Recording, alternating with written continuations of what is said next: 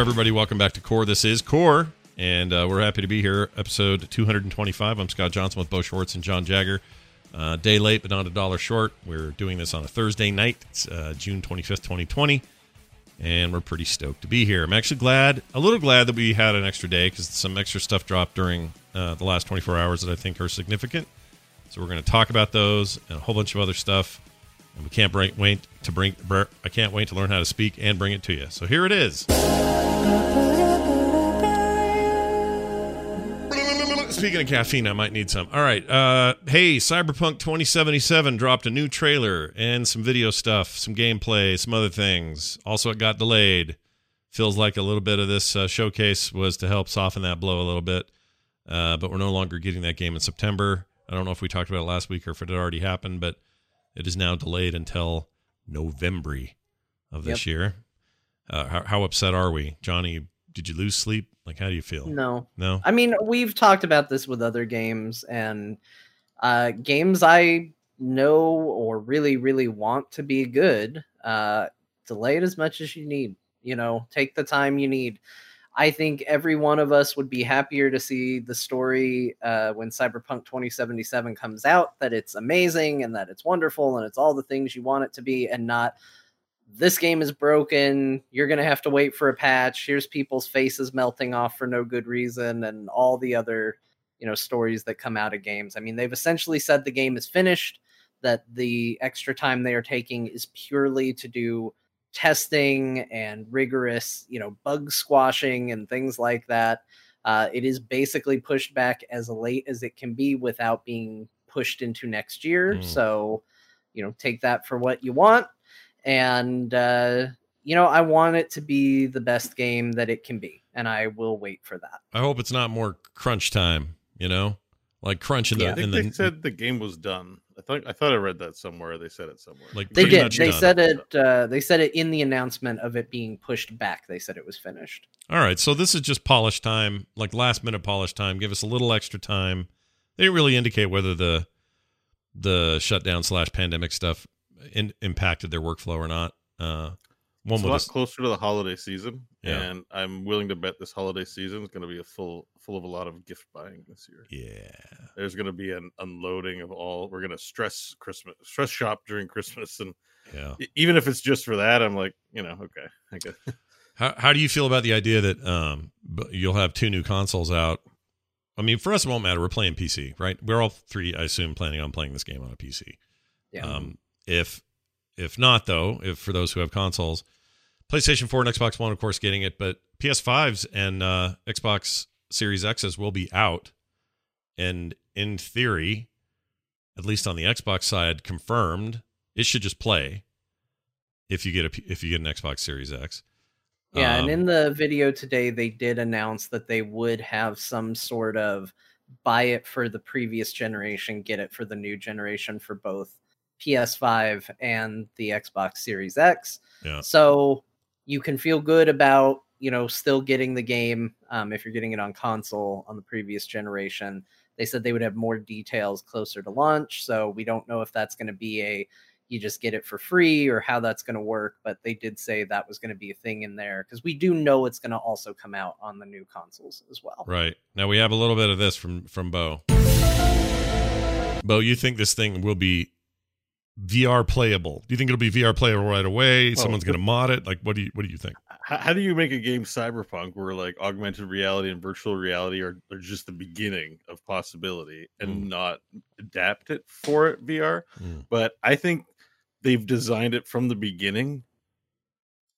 I think to work really well in VR. Yeah. And I think this could end up being like a killer application. a killer it. VR I mean, Squadrons app. looks pretty good, and I, I, can't imagine that in VR. The Star Wars Squadrons games announced as well. But yeah, yeah. um, this it, it's just I, like I want to play it in VR. Like I want to be in Night City. They, like they make a lot of um, you know, statements along the lines of uh, you know, like Night City is is a character in this thing, right? Like it's it's alive. It has a personality. They've put a lot of love clearly into all the little details of a sprawling metropolis. Like how how could you not put that you know, i'm like they've planned ahead on this is what i'm saying like it's not going to be like oh now we've got to adapt it i think this thing's going to run real sweet in vr i hope so Um, but no announcements to that effect today, right? I don't think they said anything Yeah, about it. they've been pretty good about the drip feed actually, and not much in the way of leaks either. So Yeah. I'm uh I'm I was a little nervous. I, okay, so I full uh, disclosure here. I haven't seen today's stuff, and I meant to, but didn't. Part of it was I was busy, but the other part was, well, also it aired right during a show uh, when it was live, Uh, so I couldn't do it. But um, also part of me was like, I don't know if I want to see. I know I'm in. I know I'm fully in. Like this is going to be So the number one thing I get so this year. the footage is the prologue of the game. Yeah. They're like, it's just the first few quests. Like it's literally the prologue. And I was Okay. like, That's okay. because I felt like I spoiled a lot. There's so much cool shit in this trailer, and I'm like, ah, ah, ah, the whole time I'm watching it, and you know, I have to change my pants three times. yeah, I and knew then, you'd be then excited. I watched the interview thing, and it was like, yeah, you just saw the prologue, and I'm like, what? It's like, it doesn't look like I'm looking at the prologue. Like, you know, it's oh my god, this thing is going to be incredible. Man. I thought of you all day, all morning. I thought, man, Bo's gonna just be losing his mind today because this I'm, is. Like I'm beside myself with happiness. It's- Are you worried about? Are you worried about how this is gonna? Um, I forgot what kind of video card you had. Are you worried about that performance and stuff? Are you worried about Uh, like no, being ready for? well, it? I've got like a 1050 Ti or something. Like I got like a the budget card for the gen just before the ray tracing, basically. Oh, okay. So I'll probably be okay. But I mean, video card, you can, there's always a budget card in the, in the line. Like I can always slap a new one in that doesn't eat a lot of voltage. And That's true. My PC, so That's you true. know, think I'll be all right. Uh, we'll see. Um, I'm, you know, I may. I've been saving up my pennies. Yeah. There may be a new PC in, in the near future. I've also had a hard Ooh. couple weeks, so I'm, I'm, you know, looking to give myself something nice real soon. Yeah, that sounds like a real. That sounds like a nice gift to give yourself. Mhm, I would do that. mhm. Um. All right. Well, anyway, there's a lot to see out there. Hopefully, uh, someone in the chat said it was at Torix says hopefully pushing the deadline for the game actually alleviates the need for more crunch, and maybe that's why they're doing it. They have been heavily scrutinized for their their use of negative crunch tactics toward the release of a game over there at CC, uh, CD Projekt Red, specifically with uh, The Witcher Wild Hunt. That was a notorious example of people spending way too many hours uh, and not really being too concerned about people's mental health, personal lives, family, uh, overtime, that sort of stuff. So uh, hopefully that's uh, getting better. And by the way, I should say this right up front today's show before I, I forget. There is a lot of stuff happening right now in the game space that is gnarly and rotten. Um, a lot of really awful actors out there doing awful things, most of which have copped to it. Some have apologized, some have quit, some have been fired. Um, as an example, the the lead on the team for Assassin's Creed for the last three games, including the new one, uh, is out for some pretty rancid behavior that came to light. Um, anyway, we're in another phase of a lot of that stuff hitting sunlight, and while I think that is a very good thing, ultimately in the long run, it's made for kind of a mushy week of ugh, gosh dang it, dude, what the frick are we doing? Why are we still doing this stuff? Right. Feels- it's feels- hard to read, but it's important to read. 100 Um, percent agree. You should go seek this stuff out. Is this the whole men being shitty? It's I missed all this. I know there's a bunch of comedians and movie stars. I, I have I've missed this. well, they're always though. Those guys. It seems like Hollywood's always turning somebody out. Um, the worst But is one this- Is, that the same thing like for the video game industry? Oh yeah, yeah, similar stuff. Oh, Yeah, douchebags being douchebags. Women finally feeling like they can say something about it. Some are, you know, a decade old experiences that they're now just now talking about because they were afraid to say anything before now, and just gnarly stuff. Some of it, lots of it, accompanying with screenshots of some really shitty exchanges between people in power, people with money and influence in the game space specifically, saying some really rancid stuff like just Blah. and it doesn't feel like we're done and that's good and it needs to come out and that stuff needs to be cleaned up and a lot of companies are already doing that in fact if if anything's positive out of this last week it's seeing game companies not clamming up at like addressing it immediately and saying all right he's out. We're done. We didn't know this. Um it, as soon as it came to light we fired this particular person. There's too many to name a bunch of names so i'll let people seek it out and get what you want but we're not going to talk a ton about it here. Uh, other than to say it's hard stuff, but it's important for you to see it and read it and hear it. And like we've been doing a lot of lately, listen to voices that aren't your own and, um, you know, kind of see what the underbelly is doing because it ain't good. and we deserve better as an industry to have less douchebags uh, at the wheel sometimes. All right, all right. Yeah, keep keep keep the douchebags in the cyberpunk game. Yes, keep them I in want, there. You know, I want I want all the low lifes in, my cyberpunk game for sure.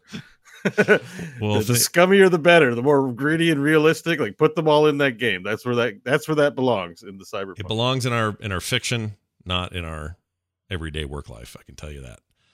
So anyway, sure. that is a that's a thing going on and it sucks but uh also just a note if you want to hear some expert opinions on that exact issue uh, i had my sister who's a, a licensed therapist on the show this morning on tms the morning stream and we went deep into kind of the collective psyche of all this why people do what they do um what happens when when people do come forward do people dig in or do they realize the errors of their ways how much change can actually happen is this a tipping point is it not one like all that kind of stuff if that has any interest to you at all the back half of tms today was all about that so Hmm. definitely check that out. Take a listen. yeah, it was good We, we live in a time unparalleled in history. It's a- don't- there's never been a Twitter, no and and it definitely has an influence. Like all of this stuff is definitely a factor, an important thing yeah in for, all of this. for sure plus i don't know there's a lot of there's a lot of women in the Frogpants community that i really care about and do not want to see them ever i don't want any of them to ever feel like this it just seems terrible to People me shouldn't hurt other people. And when these line. things come out you sometimes i mean if you if you haven't been if you haven't you're fortunate uh how close to your personal sphere some of these can actually hit um and you think like oh well we operate very outside of that and then all of a sudden you go oh you know you get hit by one and you go oh no it's it's right there there's a lot of it and it's important to it's important to hear it it's important to think about it even if you're sitting there telling yourself well i'm not the guy um, you might be surprised by reading the stories how you've been the guy and not realized it. Yeah. And that's why it's important to give credence to these things. Um, and and listen to people and support people who've been through it because the unfortunate thing is for every you know one that comes forward and says here's what happened to me more often than not you hear about four or five that didn't come forward but Yeah. were also part of it Yeah. or don't feel like they could or you know are worried and you know you want to create an environment that will support people and make them feel welcomed and cared for and and all of that so Yeah. it's important Totally agree. And um, the only other thing I would say is even if you think you're not that guy and it turns out you're not totally that guy, you might have helped enable a guy without even knowing it. And it can be precarious and it can be weird and it can be hard. Trust me, I had firsthand experience with this almost a year ago next month with that whole Terpster thing. And that thing still stings. It's still really hard to deal with. None of this is easy, but sunlight on this stuff is important. And so support those who you know you can support and um, know that we're trying to do our best too in our small little tiny way. All right. There will also be this is exciting i actually care about this.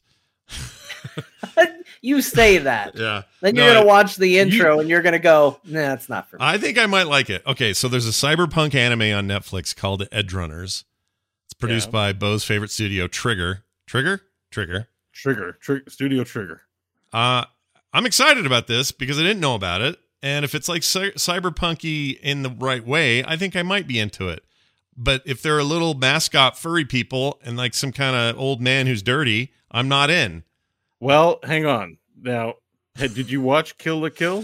Did you Uh, ever end up watching it? I can't remember if I did. What remind me? It's the one where they have very skimpy clothes, like the clothes are living beings, and in, in order it draw they draw blood from the heroes, and of course they're buxom women that are the characters. Okay. So when they when they're in their power suits, they're like they have this crazy clothing armor, except in you know very.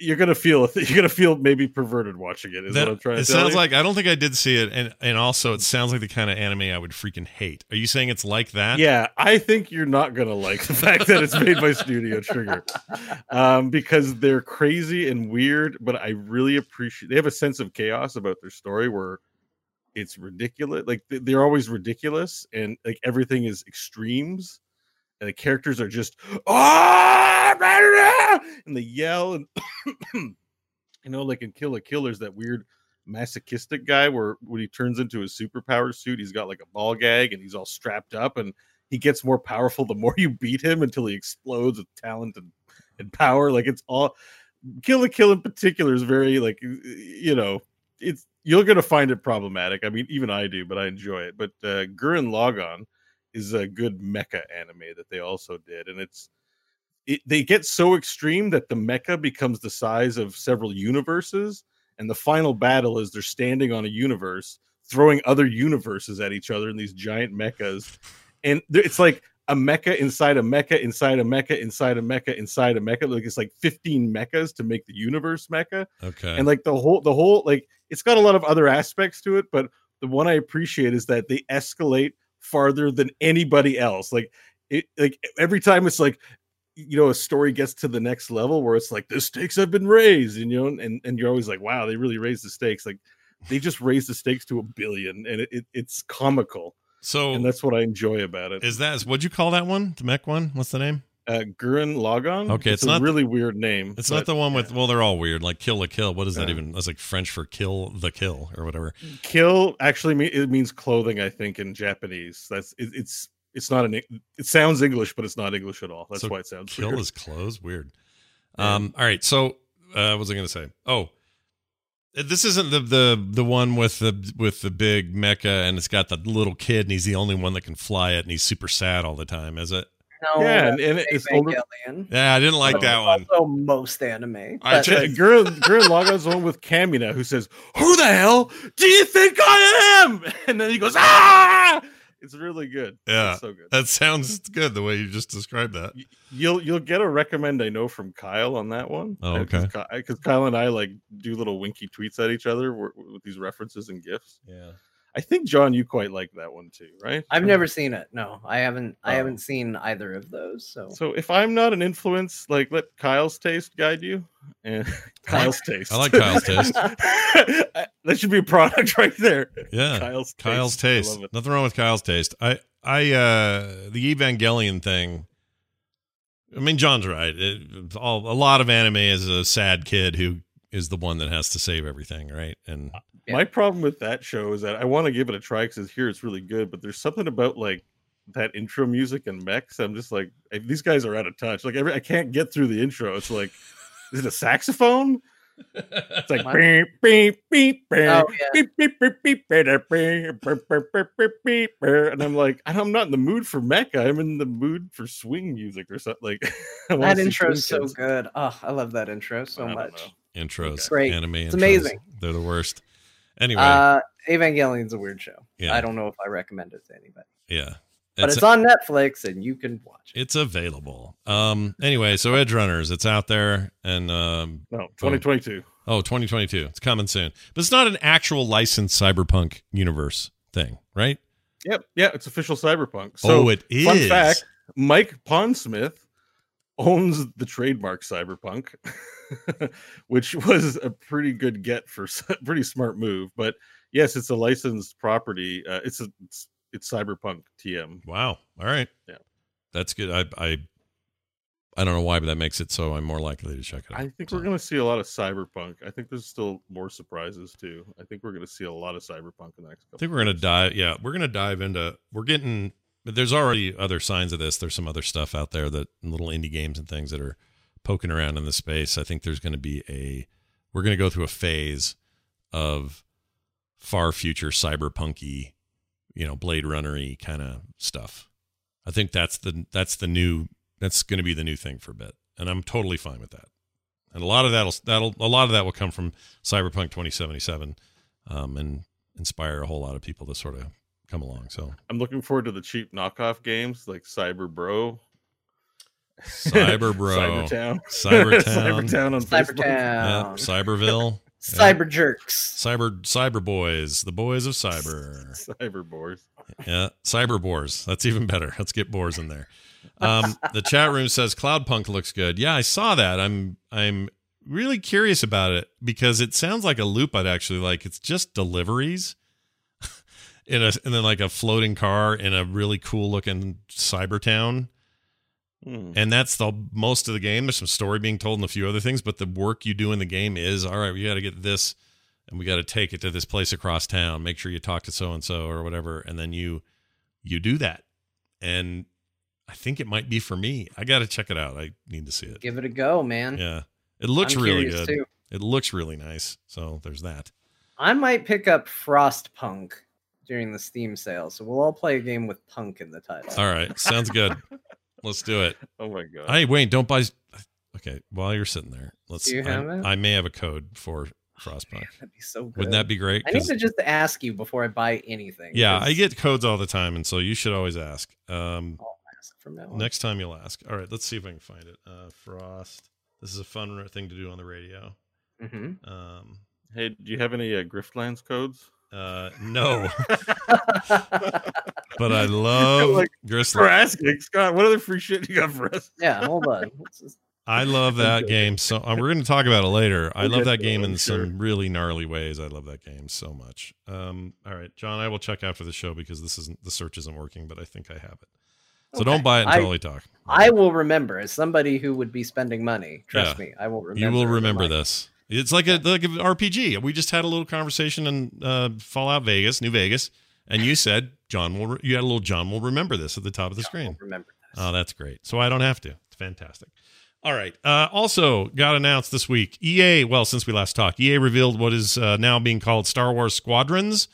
It is a great big cross play, single players campaign plus multiplayer dogfighting Star Wars game. Uh, many people who played all the old TIE fighters and uh, X Wings and all that are getting real excited, potentially. They don't know for sure. You got to play it to see. It looks amazing. It'll be on Steam. It'll be on Origin. It'll be on consoles, and it looks it looks really nice. Like Yeah, looks we- amazing. We talked a little bit about because when we had our show last week, we had seen the cinematic for it, but no gameplay. Yeah, Um, and I was a little skeptical. I would still say I'm a little skeptical, but I'm now sold on the look that they're doing the right things as far as like the ships are going to be what I want them to be and how they control and pilot and all of that. The only part I'm not sure on is uh, still definitely seems to be leaning very heavily multiplayer. I suspect um, the way they talk about the single players, it's always you'll start in the single player, which kind of makes me think that it's sort of the same thing that they did with Battlefield 2, where it's like, yeah, it's got a campaign, but right. it's not really about the campaign. Um, and I, you know, I think I said a little bit ago, I'm not in the mood to try hard on a game right now. And Mhm. I think that would also apply to Star Wars Squadrons. But they did confirm on that gameplay that you would be able to go up against AI with Mhm. friends or, you know, with AI companions as well. And that all sounds great. So I'm excited that this exists, and uh, if this leads to even more Star Wars uh, piloting games, I'm all about it. Me too. Uh, Bo, thoughts? Did you see it? Did you? li- I mean, uh, the VR Uh, I aspect have probably it. got you excited. What do you think about all that? The VR? VR aspect's exciting, but um, I mean, I played Tie Fighter back in the day. I, I I'm itching for a good good game. I think I'm in agreement that I'm not looking for a multiplayer game in this front, Mhm. but if it's real, I, I'm doubtful. It has the EA logo on it, and that's you know that comes with all the the, the baggage that it does. it So- comes, yeah, it comes with some some caveats, right? Like, yeah. So you know, uh, I'm cautiously optimistic. Looks very cool so far. Fingers crossed. yeah, I think I, I will definitely play that one. I'm actually more excited than I thought I would be. Um, I'm a big Tie Fighter X-wing guy from way back in the day. I love those games. I've always been surprised that EA or whoever owns the rights to this LucasArts stuff didn't do more to bring that stuff to like sooner. Um, it doesn't look like it's going to be so simmy as you might expect from some of those older games. It'll focus more on you know just the fun of aerial combat and that sort of thing. Story seems interesting. You play two sides of the of the conflict. This all seems to be post, um, post Jedi, right? Post Return of the Jedi, yeah. But but not not the new movies era. It's like just sort of right after that. So you have remnants of the of the Empire fighting these the New Republic, uh, or whatever they're called. They're called something now. What are they called? Oh, help me, Star Wars people. You're my Uh, you're my only the help. Galactic uh, Republic. The Galactic Fun Fun Bags. I don't know. What are we talking about? Imperial Remnant versus What Galactic Alliance. Fun bag. is it? The is it the Alli- No, what, they're called something now. Oh, what is it? And It's not just The New Republic. the New Republic. I guess that's it. Is that Oh yeah, that that's definitely it. Because I remember thinking, I'm like, really? Yeah, yeah. It's a little, it's a little boring. The new Republic? Yeah, it's a bit, it's kind of a boring name, but that's Star Wars. They were you. all new at one point. Yeah. The Old Republic didn't get together and go, you know what we're going to name ourselves? Mhm. Old Republic. What do you What- think of that? the one thing I like about it is they made a point about how everything you're going to unlock in the game you do by playing it. They they said that in the intro thing. Uh, I I could tell they were emphasizing it to say, look, we know we have a bad reputation in the world of the microtransactions and that we overdid it and we blew it in a bunch of ways on previous games, including Star Wars games. So just so you know, and then this lady, the narration, she's like, you'll unlock all these amazing skins and things simply by playing the game, she says. Now, whether that means there'll be a way to hurry that up by buying something, maybe. I don't know. But um, they don't have a great reputation that way, so your mileage may vary. But it looks really good, and I'm pretty excited So- about it, and I want to play it in VR. Pretty one one thing to add i don't know if i'm i don't know if he's being funny he or she uh, is being funny but cyrenex in the chat i don't know if you're kidding or if i'm about to ruin your life but there's no b wings in this game Yep. it's one of the kind of obvious uh, left out ships because they're saying b wing is my jam well Mhm. uh, sorry we we didn't see any b wings not in the game no, there might be. Maybe they're not done, or who knows? But bobblehead. Yeah, there was a uh, what do you call it? Um, uh, they were they were showing some of the cosmetics, and one of them was a, a dashboard bobblehead of a of an Ewok. So that's cool, I guess, if you're into Ewoks. Uh, yeah, it just it seems uh, it seems neat. Uh, like I say, I'm more I'm way more interested in what the story would look like and how the combat feels than I am about a multiplayer mode. But I, you know, I won't lie. If the five of us were having some fun in here shooting dudes, I'm not gonna. That Yeah. sounds great. Yeah. We Yeah, got a right. squad Yeah, we have a squad we have a squad. Squad's important. Is Mhm. it four or five? Yeah, five on a team.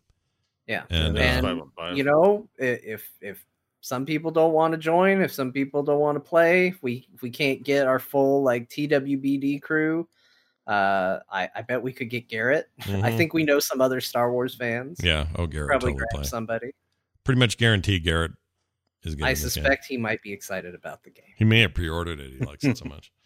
Anyway, Star Wars still a thing, still a threat. Um, what else? uh, Pokemon is in a, is a is a MOBA now. Pokemon Unite. Hey y'all, you want to play a MOBA? Check it out because Pokemon Unite is a MOBA, but with what with Pokemon in it. Uh, uh-huh I don't really know what to think of this. So, John, your take. What do you think? i think i might try it i don't know Okay. I don't really here's the thing i don't want a moba right now Yeah. for the same reasons we just talked about. But I do like Pokemon, and I have been known to like MOBAs, so I don't know. It's a neat idea. Yeah. Pokemon is a is great cannon fodder for uh, a MOBA. You've got I don't know if you, I don't know how you basically decide who's hero units versus not. I don't know how it's all gonna work, but I'm kind of interested. I might Mhm. try it. Yeah. It Yeah. depends on what the barrier to entry is and all of that. It looks like it's going to be a mobile game, sort in like in the it's Tencent, so it's going to be them doing their version of a mobile MOBA. Oh, which they've got know. some experience with. They do. They, they make a pretty good. Um, I forget. I always forget the name of it, but it's that Reign of Champions or whatever the hell it is. yeah, the one you like, and it's gonna be on. It's gonna be on Switch, and I don't know. I think you might like it, Scott. I know you don't like Pokemon, but you liked that that MOBA that they made. I mean, I'm at this point. If it's a free to play thing, why why wouldn't I try it? You know. Yeah. I give that stuff a, a shot. Uh, that game that I talked about on mobile that I liked was is a lot better on the Switch. So it'd be really cool if this ended up being on the Switch, especially with Nintendo's connection to the Ninte- to the uh, Pokemon company. So I would prefer a Switch version and uh, you know stick controls and stuff. But I'll take what I can get. It's not. It's no PC version of this planned. I assume just a little mobile No. game. Okay. Yeah. All right. I'll give it a shot. Totally down. Why not? Pokemon, bring it. it seems a little Unite. weird. Uh, all right. Yesterday, Patrick Beja and I watched that uh, um, thing. What's it called? The Avengers thing. The Avengers presentation. You know that thing. Marvel's Avengers. Marvel's The Avengers. No, it's just Marvel's Avengers, isn't it? I think so. Yeah. Uh, and I'm really concerned. Uh, and also a little excited. It's weird because that game obviously has come a long way. It's essentially done because it comes out in September. So that game is is for whatever it's worth is is pretty much what you see them show is what we're going to get. Um, they didn't do enough, in my opinion, to differentiate the art style or stylize it up enough to make it not seem uncanny valley and weird as compared to the faces we're used to in the MCU. I know that they can't, nobody can afford that. It's ridiculous, but um, I totally get why all of that happened. But here was my main takeaway: the whole first third of that presentation was Thor fighting a bunch of dudes on roofs or roofs. How do you say it? Roofs, roofs on the Roofs. roof On Rough. various on various roof-like surfaces. roofs. Yeah. Um, it's with the B. It's roofs. the so- com so so my favorite part of all of that was oh my gosh they're gonna they're making MODOK a major villain Mhm. that's brave and crazy like i cannot believe they're gonna do it and that seems like f- a fun thing to mess with and okay bring it on but my other takeaway from all the Thor, the thor fighting uh, or the forthighting Foresight. forthighting um was that that combat specifically the combat with thor looked really repetitive and not very exciting. It looked very boring to me. And it looked very like it's 2011 i I don't know. Something about it just did not i was the whole time going ooh i don't know dude. And it seemed a little glitchy on the frame rates and everything just seemed a little bad their presentation stream wasn't very great either it was super chunky um, don't know what the problem was there anyway it wasn't until later that I kind of started to glom onto it a little bit. The the Warzone stuff they showed, um, the the the the variation in the various characters and what they could do was looked really good. Um, Miss Marvel seems so unique compared to all the rest of them that she almost feels like she's in a different game. Um, so that threw me a little bit, but that stuff looked better. On the whole, though, I remain really skeptical and concerned that that game's going to be any good. So I don't know what to think. John, take. What's your take? Hot take. I get mad every time they talk about this game. Yeah. I can't help it. This game is a pain point for me that I can't describe. It's irrational anger. It hasn't done anything to me. Yeah. Like its existence doesn't come in and ruin my life in any way, but I just it makes me so angry. Uh, I agree with everything you said, Scott. I think it looks generic and boring as hell. Uh, I hope. Let me be clear up front. I guess I hope I'm wrong. I hope we get an awesome killer Marvel game. I love that universe. I love those characters. I love everything about it. And I would love to play a video game as it. So I am not rooting for this game to do poorly, but it is the ugliest game I have ever seen. I Wow. cannot stand the way this game looks. It makes me mad every single time. It looks generic. It looks um, just exceedingly lame. And that is such a bummer because the stuff they're doing uh, with Kamala Khan as Miss Marvel, she's one of the best characters they've put in Marvel Comics in a long time. Um, and her stuff looks great. Putting her story front and center is super cool, and I want to play it except for all the parts that are the actual game bum me out. Uh, I love the voice cast. I think the acting's going to be really good in it. Um, but just once you start playing the game, I start to go, well, this looks generic. Like, like you said, it looks like it's a game from about 10 years ago. And it's like that was the first thing they came up with way back in the day, and they haven't changed anything since as video games evolved around it um, MODOK is another crazy thing. Like that's such a crazy pull from the comic books, and you see the stuff they're taking out of the comic books, and you're going, "Well, you guys are clearly looking at comic books.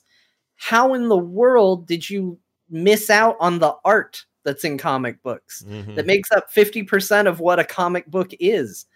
And just come up with these bland Second Life looking characters for all these characters. Whoa. It it looks Deep cut. That is it a deep looks cut. so bad. It looks like not only Second Life, but if you saw somebody wearing those costumes in Second Life, you'd be like, yeah, they found a way to, I guess, pass off that they're that character. Yeah, it's a. I'm not gonna. I'm not gonna go as far as say they look Second Lifey because Second Life looks real bad. But I understand what you're saying, and I think you're probably right. It makes me feel like the game. I don't know. It makes me it, when I see the gameplay itself, it makes me think either that better that better feel amazing. What he's doing with Thor right there, that better feel so good in my hands or I'm not playing this because that's so repetitive. How many mini bosses was it? How much time do you have to spend on that roof and that chaos? Like it just looked like it was going to be, I don't know, like watching. I, I can't use Armageddon because I kind of like Armageddon, but you know, just a loud, dumb action movie. Take one of the newer, uh, I don't know, Terminator, Terminators, sure. Terminator Salvation. Terminator Salvation, or even better, I actually kind of like Salvation. Is that the one with uh, Christian Bale? I don't know. I don't remember. It's all right. They all have dumb names now. It's all dumb. But okay, you know what? Transformers movies. I know some people love Yeah. those, but hear me out. Part of the problem with those movies is they're big, impressive, loud messes that aren't very good because all they are is loud and messy and they miss subtlety, they miss character, they miss all that stuff. And I feel like I'm looking at one of those and I'm worried about that. Also, they tried so hard to make sure these characters don't look like the actors because that's really expensive uh, to do that. So they have to make them not look like them. If I were them, I would much rather have said, all right, well, since we can't do that, let's not try to make everything look realistic and like mannequin time. Let's go stylistic with this a little bit. Let's lean t- closer to the comics. I really wish they would have done that. And they could have, and they didn't. Instead, they went, hey, what if, you know, we go for Mass Effect like vis- visuals from 2008 and, uh, and you know slap a slap a you know a green guy in there that can fight everybody. Like i don't know. It's just it just bums me out that kind of stuff. So i'm i think i'm more on your side than ever but there is something about the cooperative experience i see later in that presentation that made me go ooh okay those are the things we wanted out of anthem. Anthem didn't deliver. Um i like third person cooperative games like that. Like this looks Yeah. like there could be some fun here. The unlocks re- looked really neat. The skin work looked good like it, that video is strong toward the tail end. It kind of blows at the top, which seems like a weird And thing. I think that's why I get so mad is because you can see such a clear like there's never been a more obvious like this could work and this could be something amazing Mhm. like uh, the property than the Avengers. I mean, look at what the movies do. Look at how hyped people are about that. Every we we live in a world where you can say Thanos to just about everybody on the street and people know what that is. Yep. And that's crazy to me. You know, even when I was into comic books, I barely knew who Thanos was until I started digging way deep. So, uh it's it's nuts and it's just weird to me that I'm this disappointed in this because it's something that should be so obviously exciting. Yeah. Plus, uh, I did notice this whenever they would show gear pop up and stuff or show stats on gear, they're basically like gear cards from Destiny. It looks the same. So obviously they're going for gear score. That may or may not excite people. For me, it makes me go, oh, so it'll be like Destiny unlocks then. Okay, that's fine. You know, but I can't get that excited about it. It sort of just bums me out a little bit. Her abilities, though, as Ms. Marvel, badass, dude. Those look great. Uh, if it, there's one standout like visual in the game, it's how cool she looks with her big fat fists and her swinging it around and taking 15 dudes out with them and stuff. Like it really sets her apart, makes everybody else look stiff and lame, in my opinion. Yeah. Um, but yeah, we'll see. Uh, also, I guess they got the Thor Doctor Blake thing going on, uh, which I guess is a deep cut for comic readers. Like, It is, it's but it's a lame deep cut. like yeah, it's fine. Yeah, it's fine. Like they're gonna, but I guess what I'm saying is they're aiming for some fan service.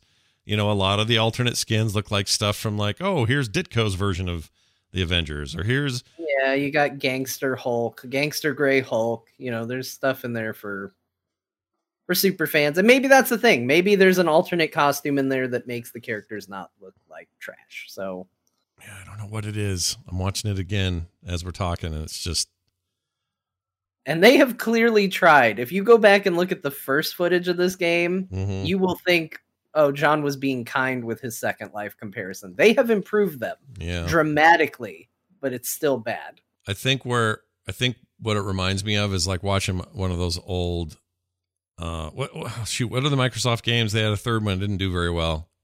Uh they had Crackdown. Crackdown. I get a Crackdown vibe out of it.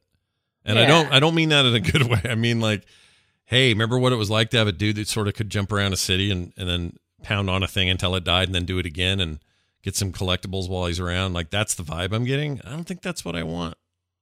Uh I hope I'm wrong. Look, I hope we are all blown away come September. I hope that uh, we start getting reviews back and people are like, "Oh my gosh, you guys, we were wrong. This game is the next thing. It'll be playing for years, and we'll all love this." And and I'll that'll be great. But right now, not feeling it. Yeah. So we'll see. Bo, any any other thoughts on the Avengers? Yeah, no. I'm done. You're you guys covered it. You're good. You're good. I, I don't care about this game. It's not. It's not going to be good. It's not gonna be your jam. Bo's made up his mind. He's ready. Yeah. I- If you're going to try this hard to convince us, then you know, gut check. There's lots of great games out here. You know, it might be middle of the road. If you really like Avengers, then you might like. You know, it probably might be a, a must buy. But Well, there's some people like of great games. That's the kind of game that like Brian Ibbott he'll buy this day one just because he loves the Avengers and it doesn't matter what it is. So for those people, you're gonna get this. For the rest of us, we're gonna be a little more. I don't know. I am those people, and I'm not gonna get it. yeah, that's true. You All are right, we get people. it, John. You're like, no, but listen, this game is so bad. Seriously, though, it's a game for me. We haven't even played it yet. You know, we got to be. We, We We have to have some. Yes, we have to have some open mindedness about it because who knows until we get it. But Yes, it might have a lot of heart, kid. You know. I hope. I really do. I would love for this game to be good. I would be so stoked. I would be on, on this show going, "Oh my gosh, you guys, I was so wrong." Like I was about that uh, Jedi Fallen Order game, which I complained nonstop about until it came out, and then went, true. "Holy crap, that game is actually really good." I Mhm. stand by the main character sucking. He still sucks. It just turns out the game was good enough to make up for it. All so right. still, you go. Still don't like him, huh? Not a fan of that kid. Uh, he's fine. I mean, he's based on a real person. I don't want to disparage an actual human being, but um, you know, It like just wasn't exciting. You was you didn't look at him and go, "Wow, I'm excited to play that character." Like you know, you look at the Cyberpunk guy with all of his stuff gear installed. You're like, "Oh yeah, I want to play this guy." Or Blizzard character, you know, it would be Thrall. yeah. You know, there's just not. I, I don't Yeah. feel that from any of the Avengers. I'm not like, man, I can't wait to play as Thor. And it's not because I wouldn't want to, because I love Marvel movies and comics. Yeah. It's just that game doesn't sell it at all. There's no sizzle in in in the fantasy of playing as these characters right now. for me, uh, I was saying to Patrick, if the if Thor's hammer behaves the way it does in the in God of War, the way his axe did, then oh, then Oh, then yeah. I'm then I'm slightly more interested. But the whole point of this game, I hope anyway, is that all the characters are really diverse and they all play very differently from each other, and that's interesting if they can pull it off. But if none of them are fun to play on their own, then what are we doing? I don't know. We gotta we gotta wait and see. But we I have a lot of people I trust with reviews and thoughts and feelings when this thing comes out. They'll get a chance to play it. Maybe we'll get codes. Who knows? We'll give it a fair shake. But right now, none of us are too stoked. Uh, the Steam summer sale is here to take all your money. Um, it already took ten of my dollars. Not that's not a lot, but turns out they have. Um, speaking of uh, freaking your Star Wars game and Respawn Entertainment, they have Titanfall two on there for nine bucks. so you already have that on Origin, though, right? Uh, So no, I have it on. Dollars to not have to open Origin. no, I have it on PlayStation. I have I have it on PlayStation. I don't have it on. Oh, I don't have it on PC. Um, so the that game though, I love that game. That is one of my favorite pers- first person shooters ever made. Campaign wise, easily one of the best sh- shooters ever made. And now that EA is like, all right, fine, put all our shit back on Steam. I'm really happy to see that one there, and I'm really happy to see it so cheap, and it's only on sale for a bit. So go get it if you never played it. It is amazing, and it looks like a game that came out today. Like it is a Yeah. beautiful, freaking, incredible experience. One of the best FPSs ever made. So uh, there it is, Titanfall 2. Go get it, nine bucks, nine ninety nine or whatever it is right now, and it's. I think it'll go up to, I don't know, forty nine or whatever the normal price is. So now would be the time to get it. I have a question. Go. I just want to pose it because if anybody runs into this and they email us about it, I think it would be neat. Mm. You think there's going to be any people that got into Apex Legends and didn't know anything about Titanfall and they get this Titanfall 2 game and go in there and go, wow, that's wild. It's got all the guns from Apex Legends in it. Oh, I didn't think about that. Yeah, because they're in the same universe. Yeah. That would be funny. it was your first exposure was Apex Legends, and then you see this. I mean, actually, I'm sure there'll be a lot of people like that, right? There's got to be I a haven't bunch of played any players of the that. Titanfall games. Yeah, so you'd I, see I'm it. aware that they're in the same universe though, so it won't be a surprise. But But man, the wall running, the freaking, oh, your Should mech, your mech. Oh, it's for ten bucks. It's so worth it. It's so worth it. Like It's that's good. just it's really, really solid. that's They, like them giving um, it away for I- free for ten bucks. That's ridiculous. I remember an interview uh, with them a while back when the game first came out, and I think they said that they basically just brainstormed levels that they thought would be cool in a shooter, and then designed all those levels, and then tried to find a connective tissue to make one lead into the other. So it's basically just people coming up with the best stages they could, and then like a flimsy reason to move between them. Yeah. So Yeah, that's a fair that's way. a great of way to approach it, actually. Yeah. Like I, uh, yeah, I like the sound of that when they're you know you're just like gameplay first and then whatever, let's fit it all around. That's Yeah. amazing. It's pretty cool. So recommend it. it. Has mechs, and it's a cool. It's a cool take on mechs. Like I don't know, this mechs. Well, you'll call a mech down. He'll land, and then his job is to come over and grab you with his hand, open up his chest, and then set you inside the cockpit and shut the chest. What a great way to board a mech. You know. Like, who Mm. wants to go? Like in BattleTech, you're like, okay, I got to climb all the scaffolding and do the whole, you know, like we're launching a freaking spaceship to get inside of a mech. No, this mech reaches down, picks you up, and shoves you in its chest. That's just badass. Love it.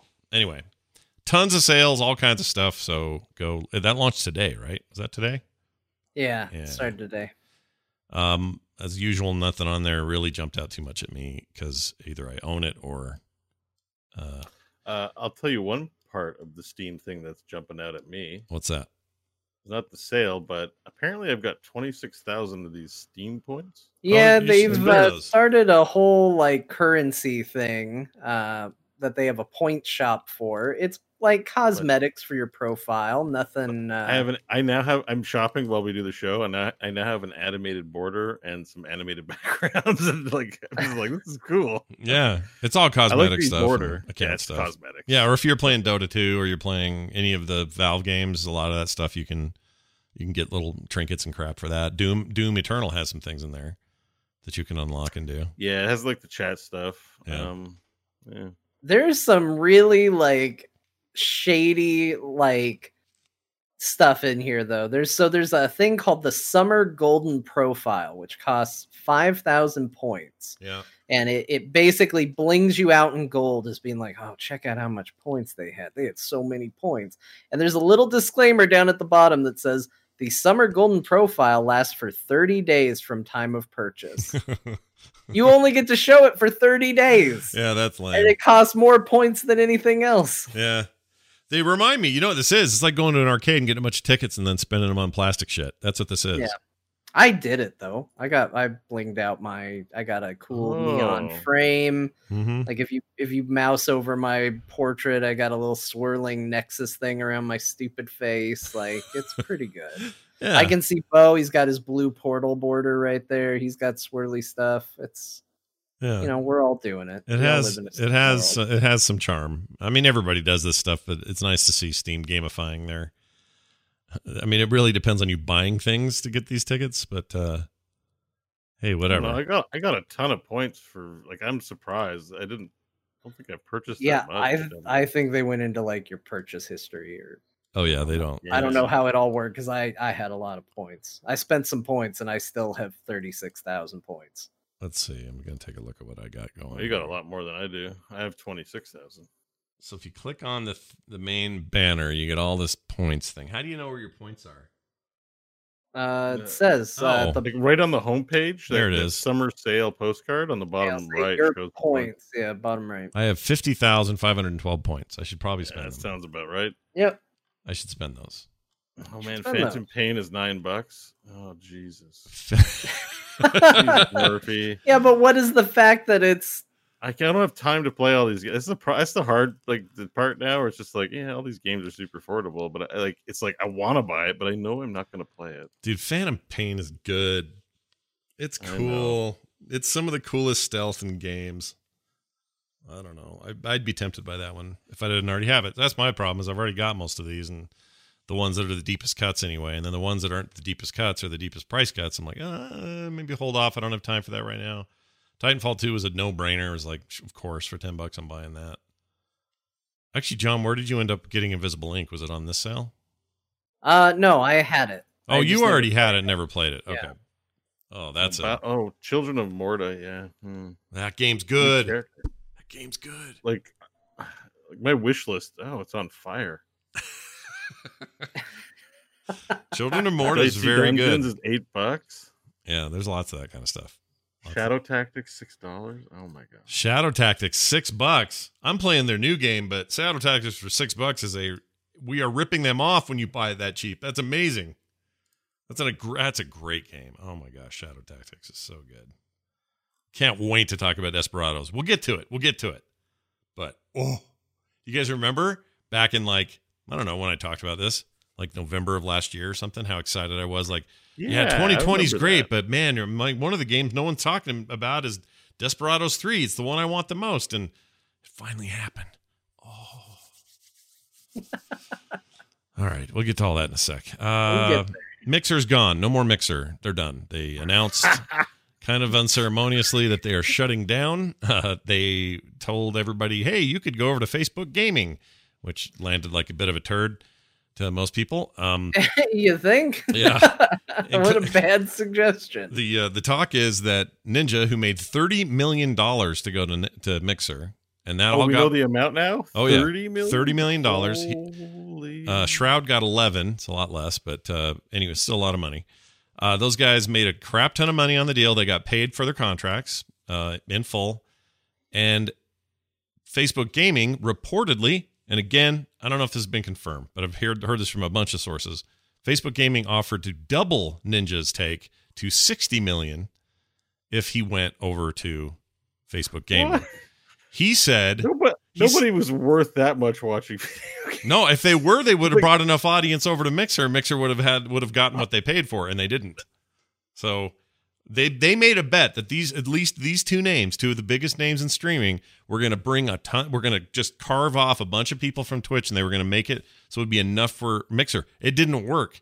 Now I know you know Facebook's got endless money, so maybe they don't care. It's just throwaway for them. But Ninja said no. So did so did Shroud. They're like, no, we're not. No, Facebook is is a death. Like it's it's already in the crosshairs of the government for other reasons. Like, yeah, in it's a a bad really place to be. way. It's a bad place to be. Plus, it just feels super sellouty. I mean, as if the mixer move Yeah. didn't already feel like a sellout. But the other thing is, you know, the the the rift between Ninja and Twitch has never really healed. So the thinking is, Ninja goes to YouTube and does something there with live streaming and all his. He's already doing YouTube stuff, and then Shroud comes back to Twitch. Is probably what will Ninja happen. needs to do his own site now. At that, when you're like rolling in thirty million dollars, like Well, see, I suggested this the other day at DTNS, and they were all laughed at me. And I'm like, well, I mean, it seems reasonable if they Why- wanted to. popular Why not? YouTubers are doing it. There are a lot of people who are putting once they achieve a certain level of fame, they move from YouTube and they bring their um, content to their own sites and put it behind a paywall. If they do Yeah, their well, You know, own, whatever- if He's they, networked enough. He could put together a whole a whole group of streaming and get everybody into his own service. yeah, but if he did his own, okay, I'm with you if he does his own thing where it's just him. But if he's going to make a platform for streamers, no, thirty I million is not enough money. There's No, not No, enough. no. wasn't- probably no, not. not not own platform. I just mean ninja.com. You want to see Yeah, I could see that. there, all Sure. that kind of business. Yeah, I could see that. Um, yeah, I mean, I could see that. I don't know what that. See, the problem is though. The, so they've already, but technically, you've already tested the theory. If it, if the theory is everyone goes where Ninja goes, they didn't. Not so enough. would fail. Actually, you're right. Actually, it's probably not a good idea. Now that I Yeah. think about it. You're- Yeah. you want to be where gamers are for all the other stuff. Like the example I heard on some show somewhere. I don't good remember where I heard this. Maybe even, I don't remember. But somebody was saying this is a lot like music. It's like your favorite musician in the world is on YouTube exclusively with a with a Vimeo account or Oh, whatever. No, And then you they know what? That, that's just. Oh, sorry to interrupt you. I'm sorry. No, that's all right. And the point is, if they leave, the idea is that oh, I'm going with him. You know, no matter what. But what really happens? is People go, well, there's all my other music's here, so I'm good. I'll stay here. You know what I mean? Or I'll do both if that other thing's free. Oh, it costs money. Well, no, I'll just stay over here. Like I just don't think people. I think that was the test with Mixer, and it failed. It didn't work. I th- I think we're looking at this through the wrong lens because we're looking at it like you need to be that successful. Like that actually matters to sustain that forever. Right. Because like I think about and you mentioned the music industry and I think about bands like Radiohead who have uh, took their stuff out of the industry and Pearl Jam who refused to go through Ticketmaster Right. and they did suffer in popularity but I'm sure if you talk to them they're not unhappy about their choices. And you know, maybe Ninja after after making a cool 30 million like are you addicted to having that many people watching you or are you kind of cool with something more modest and something more that maybe you want to do? Like like having your own site isn't about it, it shouldn't be about i'm going to have an even bigger audience and more because when he makes his own site it's just going to be like i don't have to worry about anyone else and if i have 10% of the audience i have that's better than 100% of the bullshit on those platforms. Yeah. and and so i think it actually still is a good move I mean, it's the Scott Johnson move, right? Mhm. Frogpants.com. You've got your own home on the net where you've got all your stuff. Yeah, but I and put you it don't out. need to have the whole world knowing who you are to, to have a career. You're, you're right. You can have a. You're right. That is absolutely true. But here's the thing: I would do if I was Ninja, because you're talking so much more money. If you're talking thirty million dollars, and I was Ninja, I say this. It's easy to say this when you're not there, but this is really truly Yeah. what I believe. Um, that is a really high pressure, kind of a nasty world, a little bit, and he's already he's talked many times about how it, this stuff can really get to you, and you got to work on your life balance and you know all that other stuff. He's made a big point of it, and I agree with him. If I had thirty million dollars from this deal and this break was happening, I might consider, hmm, I'm pushing early thirties. Maybe I'll just invest this money and just do what I freaking want to do. You know what I mean? Yeah, yeah. Yeah. Sure, Like, you don't- retire. You don't have to keep going. In fact, leave them wanting more. Just say, you know what, guys, I'm retired. I'm done. I made my money. I'm gonna go see the world, or I guess right now you can't as much, but you know, I'm gonna do what I want to do. I'm gonna invest my money, and guess what? I'm gonna play a bunch of video games when no one's looking at me. Mhm. Crazy. Right? Unheard of. right? It takes its toll. It looks like fun, I think, to people who watch, and you know, because you're a lot of people are there entertaining or they're playing the game, but it, it's it's draining. It's being- super being in front of draining. It's draining for me, and I don't do it like they do it. It's draining for me Yeah. to, to have multiple shows on a day. I'm mentally drain sometimes at the end of the day. I do it to myself, but you know, there's a real question about that. And when you have that much scrutiny and that many eyeballs and that many people who know who Ninja is, and they just are completely just laser focused on everything you do, that's a lot for a person. And sure, you can say, well, I'm sure he can dry his tears with his dollars he has piled up to the. I get it. I understand. He's all right. But if it were me, I would consider. I always say this about like famous musicians that just keep working until they've plastic surgery themselves to death. They just can't stand not being in the limelight. It wouldn't be me. Like if I was Kenny Rogers, I'd take that gambler money and left town. I would have said, "Hey, look at all the money I got from The Gambler, that song I made that was so popular. I'm good now. I don't need Kenny Rogers roasters. I don't need to do six billion dollars in face facial reconstruction surgery. I mean, rest rest in peace, Kenny Rogers. But you know what I mean. Like, who needs it? So then, what you end up with is you're like 75, going, "All right, you guys, we're gonna play classic Fortnite now. Like, just go have the have your life. That's what I would do. Mhm. Mhm. Anyway." Yeah, Uh, that sounds wise to me. yeah it's, that's just my own little take. Um all right. So anyway that's the thing and uh good luck. All right. According to john the best thing to come out of the second best star wars prequel was episode one racer or the pod racer game right? Is that the one the pod racing game? Yeah, Uh, I mean the exact stat I used was the best thing to come out of the second best Star Wars prequel, all ba- all based on the second best scene in that movie, is now on Switch. and PS4. Wow, you really thought so much about this. I did. So, pod racing is the best thing. It's No, not Darth Maul. No, the best Mhm. thing. yeah Mm. I guess I should have said game. Or- Okay. Or no, I, I guess what I should have said is the best, like, I mean, physical product. You know, Okay. like Okay. the best the best thing that came out of it. Best Not- physical I product. Oh, the best Not a thing that. concept, not that like emerged. Okay. Right. Okay, yes. the best thing that emerged as a result of the thing, thing. Okay. thing was vague, I guess. Okay. I, I I agree. Then I think I'm pretty Yeah. sure. So the the the best tie-in product thing to come out of the second best Star Wars prequel, all based around the second best scene in that movie, is now on Switch and PS4. Well, I wonder how my nephew feels about it. Sorry, I just noticed my nephew joined the chat. Uh, hey, Owen. His name is Owen. He's a super cool Hi, kid. Owen.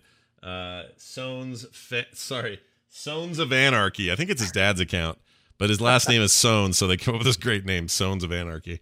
Anyway, uh, I was talking to him the other day. He was asking about when I stream, and he wanted to get in here and do it. And I told him a lot of times it's just shows, sometimes it's games. So it's nice to see you, Owen. Uh, he probably has an opinion about the whole ninja thing, mixer thing. I don't know, but uh, it's the kids, man. It's the kids. They're going to be the ones that change it all. All right. Anyway, episode one racer. Are you going to get it, John? Are you going to pick this up because that's just how you are? That's how it'll No, be. I don't want to pay for it again. I, would- I would play it again if it was in front of me. It was a very fun game, but you know, I beat Sebulba in the Boonta's Eve Classic. yeah. I don't need to do it again. Good lord. So is this a um the arcade one or is this the one that showed up on N64 and stuff? This, which game is this? Because there, I don't know. I need to look at that because there is a difference. I, I would imagine it's based on the N64 one, but I would think that it would be the upresed version. yeah. Let me look. It, it did look a little crappy, but Well, sure. like of its era. I mean, and I, you know, it it made me not very appeal. Like I didn't find it appealing. I was like, oh, they didn't update the graphics. A little. It looks like it's based on the N64. Okay, that's what Sidian was saying in the chat. So it's N64 upres resolution. It would have to be because that thing was a blurry mess. Um, I don't know. I liked it. I remember liking it. I think it was cool. It's actually one of my favorite things about the prequels as well. There's a few things about the prequels that were very cool Star Wars things.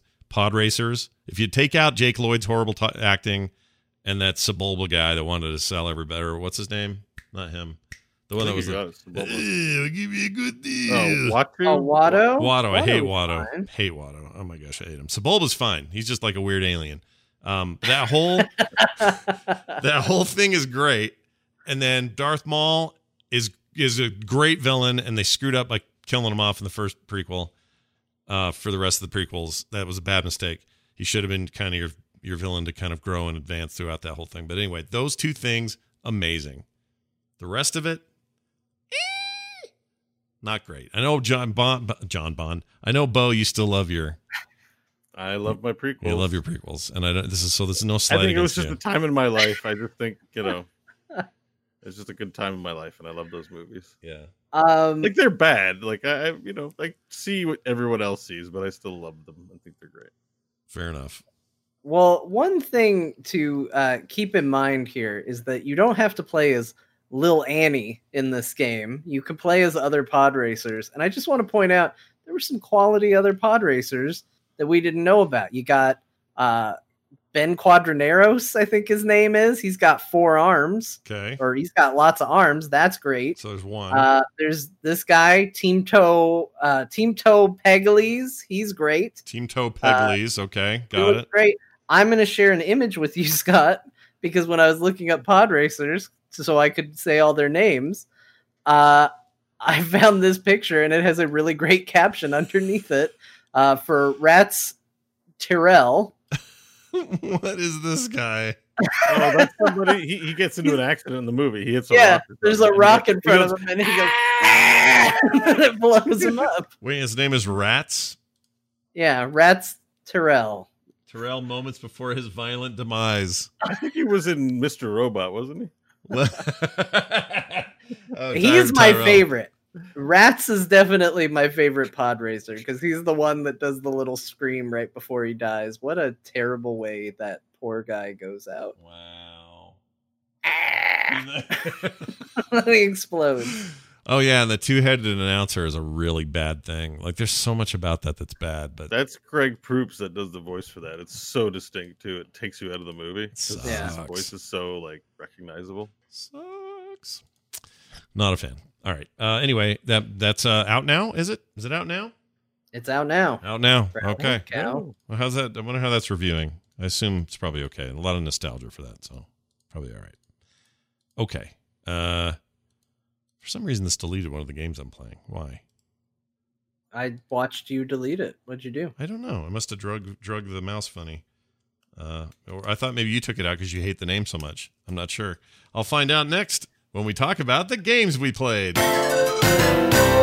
Just kidding. John would never do that. All right, so I get to finally talk to you about Desperados 3. Uh, Mm. I will admit not to have played one or two or the tabletop game that it's all based on. All I knew about 3 was when it was announced that uh, the IP was picked up by THQ Nordic, who has been putting out a bunch of games based on those acquisitions and so far done pretty well for themselves. This game in particular uh, is created by a company called Mimi Mimi, which is a terrible name for your company. Mimi Mimi. Sounds like you. They asked Beaker what they should name their video. Yeah, Beaker. What should be the name of our company? okay, good. Yeah, it's basically Put what it happened. down. Take it down. Unless I'm not spelling or saying it right, but it's like Mimi Mimi. Anyway, uh, they made Shadow oh, Tactics. like uh, opera singer rehearsing. oh, me, me, me, me, me, me, me, me, me, me, like that. Yeah. Maybe it's like a car going by. Me, me, me, me, me, me, like that. Yep. It was a Doppler effect I did there. Anyways, so this company who made Shadow Tactics, we were talking about a minute ago because on sale on the on the Steam sale, an amazing game, a real time tactics strategy slash stealth game, top down view game that's a lot like the Commandos games of the '90s. If anyone out there ever played Commandos one through three, you'll know exactly what I'm talking about. You have a crew, sometimes a full crew, sometimes less, but you have uh, in the Commandos games, there are World War II guys. One's like a bomb specialist. The other one can do snipey stuff. Another one's like really strong and can carry two bodies at once and put them in the bushes after he's conked their heads together. But other people can't do that in the group and so on. That's the lineage of what these games are. Shadow Tactics was also that, except it was set in feudal Japan. It was all about shoguns and ninjas and all that.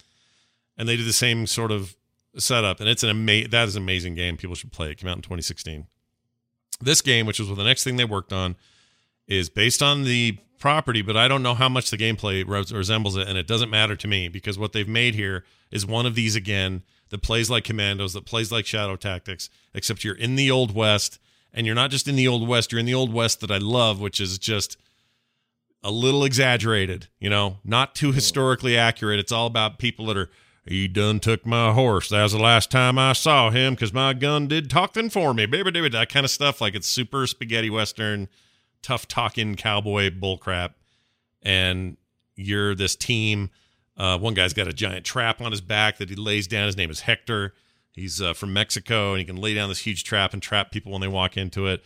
You got the main dude. His name is Cooper and he's just a regular old slick talking cowboy who's great at you know, shooting and knifing people and stuff like that. You got a girl named Kate, and Kate is uh is uh great at like distraction and she has this perfume thing that can like knock out people and make it so they can't see very far because you have a lot of vision cones to worry about and all this stuff trying to do it. Everything you do in that game, every mission, every uh obstacle is basically a puzzle of sorts. And it encourages you to autosave a bunch, or not autosave, but quick save a whole bunch and then make attempts be try it differently this time time. Oh didn't work. Reload f8 brings you right back to where you were. Try it from this angle. Oh, okay that totally worked. Let's save again. Like they want you to do that although there's a hardcore mode but you have limited saves so they you know they give you a range. Um, but the normal mode's just pretty normal. Anyway it's difficult. It's really rewarding when you can pass through stuff um, sometimes infuriating because you get so stuck like right now i am hardcore stuck in a, in a thing where it's at night it's raining uh, there's sniper guys on towers, and these are old school like Western snipers, like crappy single shot, you know, crappy scope kind of stuff. This isn't high end stuff, so you know you have to do weird things there. You got this. Oh, I forgot about this guy named McCoy.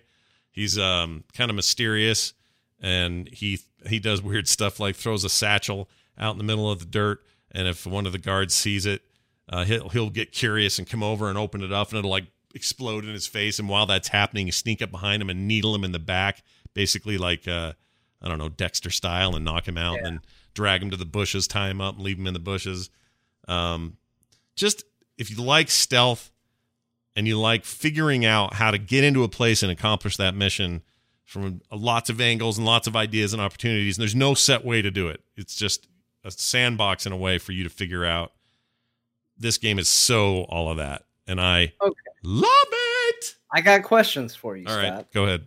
Um, so traditionally, uh, you have not been uh, super into games that are punishing. And it sounds like this game is to some degree. I know you said it has the quick save and the quick load, so you're using that. Um, but I know traditionally, you know, you've said, ah, I don't like games that are just, you know, super hard for hard's sake. Yeah. And also, I didn't think you were much of a stealth guy Oh, but this seems stealth to be scratching both those itches and you're and you're responding really strongly to it Yes, and I, for the record, love stealth games. They de- eh, maybe it depends on which one we're talking about, but I love the Sam Fisher games back in the day. I love okay uh, uh, Mark of the Ninja by Klei Entertainment is one of my favorite games. They they've made 2D stealth work somehow, and I just absolutely love that game. Um, I love the Assassin's Creed games, and I play them stealthily, even the newer ones. Like you can play those very differently these days, but I love to sneak up and slowly take a camp out.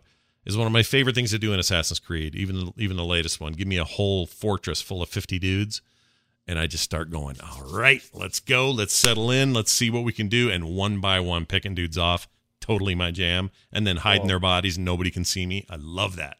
boy do i have a game for you later on I'm nervous about this because I think I know what you're going to tell me, and it's actually that might that might actually be really good for me. But I mean, we'll get to that in a sec. This whole thing is this isometric view. It's beautiful. It looks like the old west. Um, in some ways, it's ridiculous. The tutorial's really good. That tells you what you have to do. In a lot of ways, though, you could argue this game is is Shadow Tactics with a skin. There's some other improvements, though, definitely, like gameplay improvements, some some mechanical improvements that they've definitely learned since Shadow Tactics. But in a lot of ways, this is this is scratching the exact itch, but just in feudal Japan, and this is in the Old West. I'm not saying Sure, that's a but if negative you like thing. that skin better you know you're going to respond very strongly to it Oh, very much so. Like this is a Shadow Tactics is a game that I love. This is a game that I wanna I wanna hump its leg like a dog. okay That's how much I love it. worried where that might go and it went exactly where i thought as it turns out it. I love it. I absolutely love it, and I can't recommend it enough. Um, I pro I don't know. I haven't asked anybody who's watched me stream it, but I've been streaming it, and I, and people haven't really said. But I, I wonder if it's annoying to watch because it is a lot of trial and error, and a lot of sort of this didn't work. I better try this. I better, you know, it's a lot of like quick save, go back, quick save, go back, quick save, like a lot of that. So it may be annoying from a spectator uh, perspective, but I've been having fun with the chat rooms where they're like, all right, well, what if you hit that guy in the head first and then simultaneously do this other thing?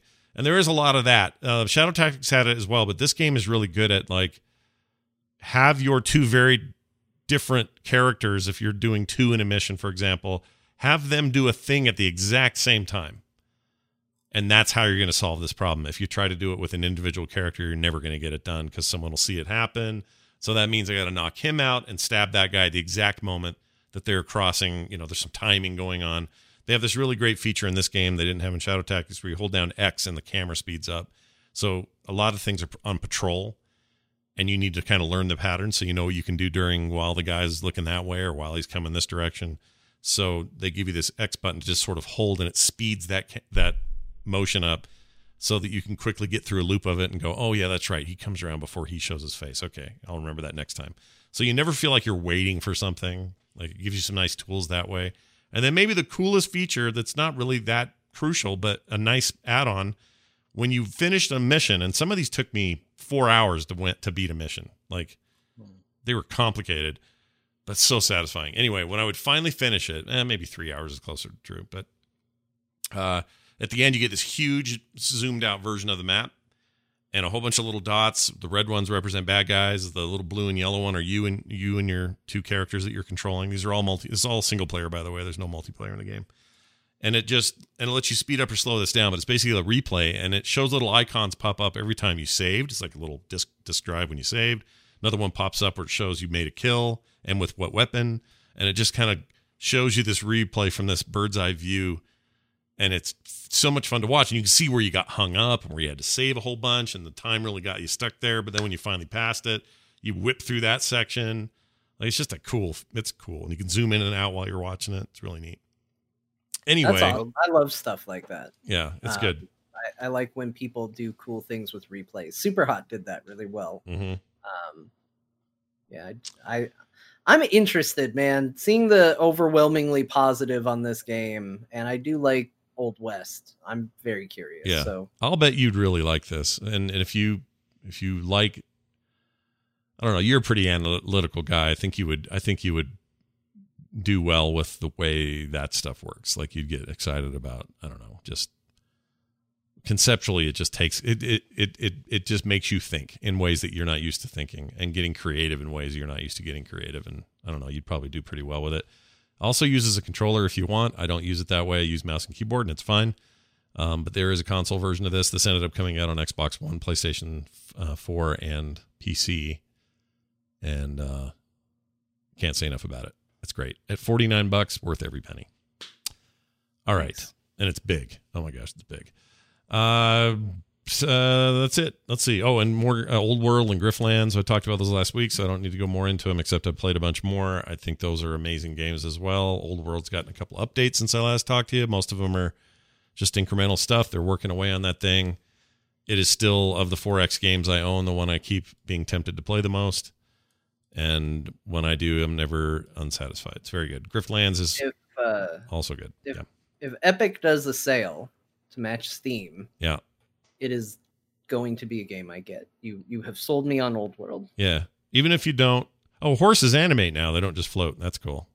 I should mention that. Hey, there you go. um, yeah, you'll you'll like it. Name name notwithstanding, you and and Brian Dunaway and everyone else I know is like Old World's a dumb name, but man, I mean, when you sit me down, and you say, "All right, Scott, are you in the mood for you have the itch for a 4X game?" And I go, "Yeah," and you say, "All right, well, here are your choices," and there are a lot of good 4X games. Every time I'm like, I'm playing Old World right now because that, even though it's not, it's the one that's the least done. It's the most compelling right now. It's very cool Yeah. anyway, that and Griftlands. Griftlands is great. And uh, we talked about it last week, so no need to go into that more. All right, now everybody settle in for a bit because The Last of Us Part 2 has been in John's hands for as long as it's been out. What, since Tuesday? Or no, last Friday? Uh, last Friday, yeah. last Friday. Uh, it's all anyone talks about. Last of Us 2, huge release, delayed forever, finally came out. What do you think of it? It's really good, as it turns out. Uh, in its own, I mean, you kind of know what you're getting with it. I, I'll say to some degree. I'm gonna try and keep this. Uh, well, I will keep this spoiler free. I'm not gonna say anything that are major spoilers about the game, so nobody has to fast forward or anything. Um, just to talk generally about it, uh, the game feels like a continuation of the first. Uh, it definitely plays better. I think I think in general, I feel like I have better control of my character than I did before. Um, there's a lot more of, oh, I did the thing I meant to do, as opposed to the, ah, I'm fighting with the controls and, and stuff's weird. So they've done little tweaks here and there. But generally speaking, you should have a pretty decent idea if you're going to enjoy The Last of Us uh, Part 2, based on how you felt about The Last of Us Part 1. If your issue is gameplay, I will say this not only does the game play better, but they have added a ton of accessibility options to this. And when I say accessibility, I don't mean there's no camera shake or things like that. They literally have options for enemies can't see you if you're crouched. They just will remove the ability for enemies to see you. If that's how you want to play the game and that's a feature you think would be important, you can have it in there. You can make enemies less aggressive, you can make them miss more. There are sliders galore in this if you want to dive into I want to make this game fun for me, you can totally do that. Uh, I've been playing through um, what I think is their medium or default difficulty. Um, I've actually found the game to be a little easy on that difficulty, but I'm having a really good time. I haven't done any tweaks with it. Um, and it is one of the most satisfying stealth games I've played in a long time. Speaking of stealth, and this is this is where I thought of you while you were talking about how much you love stealth games. This game does such a good job with the okay, you know there's enemies, they don't know you're there yet. It's their base. Go in and do what you need to do. There's tall grass to hide in. Uh, there's crawling around. You can go prone. You can go under things. They give you lots of paths to go. And one of the things in this game that I've actually struggled with is in a lot of ways, the stealth parts feel almost like Batman Arkham, uh, the Arkham games. Mm. But I'm so used to the confined nature of those stealth sections where it's like you got one really big room that I end up fighting everybody in one little tiny area. And when you play in these arenas and these camps, it's huge the amount of space that you have. You can run, you can dive under things, you can go to different rooms, you can go to different floors. Like you can really just run all over the place and you don't realize it until you've killed everybody and then you go looking for stuff because you still have to scavenge. You know, the handgun in that game you can carry 16 bullets for total. That's it. Unless you upgrade your capacity, that's all you're going to carry. And so they don't ever turn you into Rambo. You're never going to be running around. Even if you have max ammo for every gun and you have every gun and max items equipped, you still feel like, oh boy, it's iffy if I'm going to get through this. Like, Mm. you know, you're still, you still have to play smart. You still have to think about it. But it can be extremely rewarding too. So I had one encounter where I went, I was down in a highly infected area and there were a bunch of the clickers which if they grab you it's a one hit kill so you have to be very careful around them but they can't see you they can only hear you and i was near a whole bunch of them and then a whole bunch of military guys came in and they didn't know about the clickers and the clickers hadn't gotten up and i threw one bottle and all the clickers rushed over and they started shooting the clickers and they got into a big fight and they were taking each other out so i'd thrown one bottle they cornered the commandos in a room and dogpiled on top of them and were tearing them up. So I peeked around the corner and threw a Molotov cocktail on the pile of them, and it took everybody out. I threw two bottles and wiped out an entire encampment of infected and soldiers. Wow. And it felt so rewarding and so cool and like, oh my gosh, I really did this. I've had moments where it has just gone the exact opposite way of that. And it's just been, you know, by the skin of my teeth surviving you know racing trying to bandage and then someone finds you and uh it's it's nuts uh, the action in this uh that said all of that said i would give the gameplay and the game that's there uh, especially how it looks it's one of the most gorgeous things i've ever seen Yeah. um, It's amazing this I- is coming out of a PS4. I you could lie Yeah. to. You could lie to me and say, "Hey, look at this new PS5 build," and I'd believe you. It looks really, really good.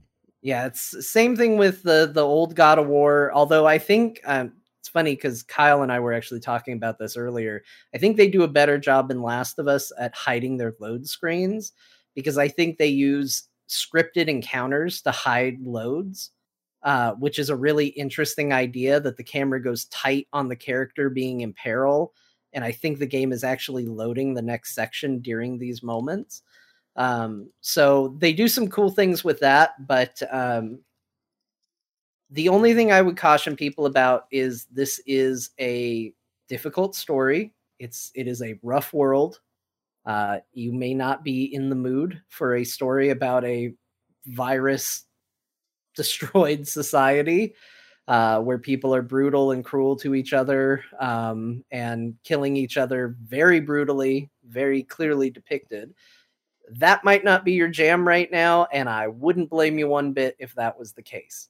The game is brutal emotionally.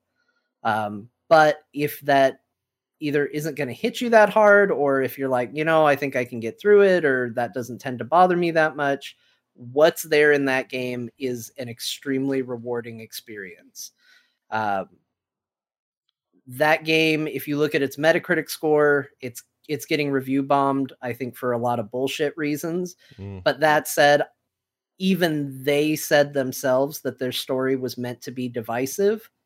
I completely understand why. I think as of today, I got to the reasons why the story is going to be tricky for a lot of people. And I definitely get it if the story turns people off. But I think you got to play through it and you got to see for yourself if you're intrigued. So I can't obviously tell you what the surprises are in store for this game because one, I don't know all of them, and two, I'm not. I just said I was going to do spoilers, but I I think it's worth playing. I think it's a super, it's an incredible experience, and as weird as it is to say about a video game, it is one of the best acted things I have encountered in the realm of video games ever. I've I've, I've heard some say the some of the best acting in any medium. Like it's just Yeah. really strong stuff.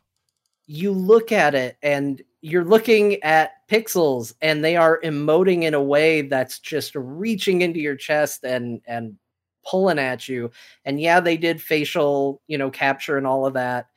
And uh, you know, so there's a reason there are actors behind this, but it's incredible what they're pulling out of it. It's it's truly something special. Yeah, it's um reviewing quite well, sitting at a, a lovely 94% by most uh, critics. Their own pro- proprietary engine. Oh yeah, Yeah, yeah, yeah, their own so. thing. They always have. I mean, it's it's the evolved. It's what it's it's just evolved with their Uncharted engine over the years. Like this, th- Mhm. this is still working in that realm, but um, that was always amazing too. like they have a tendency to do that. What blows me away is this is Naughty Dog, the company what brought you Crash Bandicoot on the PlayStation One, or that Uh-huh. weird fighting game on the 3DO that no one remembers. Like they've come so freaking far, and obviously they have a lot of support from Sony and and all that. But I'm glad it exists. I've been hesitant to pick it up. I don't want to. I I don't. I'm I'm not in the mood for something super soul crushing right now. But you're hearing your description of the gameplay and others telling me about how how how this might be their favorite playing Naughty Dog game they've they've played. Um, including the Uncharted series. That's that's high praise. I already liked playing those. I would agree with that. This plays better than Uncharted, in my opinion. Um, Mhm. Now it's a different style game for sure, Right. it it absolutely plays better than Uncharted. I'm gonna jump Um, scare a lot, right? I'm gonna be scared. Uh, there it will make you scream. There will be Scott screams for sure. Mm. It's not. Gosh dang it! It's not a horror game. You're not. It's not constant, but it's it's got its moments. It's made me yell. Uh, I shared two clips in our chat, uh, in our in our Slack, where it got me. I didn't. I didn't scream. I swore, but uh, Well, let's hear one. know- I got one right here. I'm going to hear it. All right. There you go. Enjoy. It's a quick one. Oh, why is it not playing? Oh, okay. Here. Check this out. This is John. Apparently. Joel, Oh, whoop. Hold on. Tommy, Turn that down. Okay. Here we go. Jesus. Okay. Oh, Jesus. All right. Ellie got hit with a, a thing. Uh, arrow. That- they call those That's arrows. about it. That that freaked me out. I was not expecting an arrow. I thought I was going to climb up a little ledge and it was going to be just fine. It was Yeah. not fine. All right. Let's try this one. There's another one. Uh, hold on. Let's play this one. Okay. There's a Revan, Revan Dawn at a workbench. See how this goes. Oh, hey, speaking of the workbench, I found the workbench. So th- What happens here? Oh no. you'll see. Uh, you're gonna open something and there'd be a, one of those mushroom head guys in there. He's getting some ammo. Workbench. Okay. Oh geez, I hear stuff. Okay. Maybe. All right, let's work. Oh shit! That's not cool. You're working on the thing. You shouldn't. People should run up on you. See what I mean? They messed with you, man. I Oh. thought I was happily in a safe menu doing crafting. I thought this was just a, a quiet moment for me as somebody freaking grabbed me. That's scary. All right. Well, sorry. The rules apply. Scott only plays scary games if people donate them. So if somebody beats this on their CD, like they bought it on disc, you didn't do digital and you have it on disc, and when you beat it and you're done with it, let me know. I'll pay for shipping. I'll borrow your copy and play it, and then I'll send it back because I am not gonna buy scary. I just can't do it. I can't do it. Those are just two moments, Scott. You should stream it though if you play it. Oh, I definitely stream it. Yeah, I've got an Elgato thing and all that. I can See, right you've got the whole setup. I have to stream through the PlayStation itself, which Oh, works well enough, but That's what Bo did with uh, your Final Fantasy VII uh, business there, Bo. That was fun. yeah, Yeah. but they they sabotaged Bo. Oh, who did? You can't stream the last level. I forgot But about I had to that. play that all by my lonesome. all those people, all, those those ones and ones of people that joined me for my stream to watch the to watch me play were disappointed by not being able to see the end. I felt bad. That's a bummer. Um, all right, Last of Us Two sounds awesome. Hey, you uh, we talked about Outer Worlds last week, but in the meantime, you have finally played Invisible, Inc, Game of Year 2015 for me, and that was even mo- I liked it more, or I played it more than I did The Witcher that year. So that says a lot for me. I loved it, stealth based, uh, turn based, kind of XCOM-y, but at the same time, you know, randomly generated. There's a lot of things to say about that game, but what do you think about 2015's Game of the Year, Invisible, Inc? I like it. I'm not Uh, in love with it yet. Okay, Um, give it some I'm- time. I'm not very far. I've only done, I think, two or three missions total. So I'm just scratching the surface of it. But uh, I started playing it honestly because the stealth was so good in Last of Us Yeah. that I just was in the mood for a sneaking, you know, like very tactical, very take this person out, move on, do this. Um, and the problem with committing to streaming your entire time playing a game is you can't do that just casual. I feel like playing the game right now, but you don't want to go through all the problems of setting up the stream and getting it going and all of that. Sure. So I needed some outlet for that. So I started playing Invisible, Inc to try and scratch that stealth itch because Last of Us Part 2 is doing such a good job.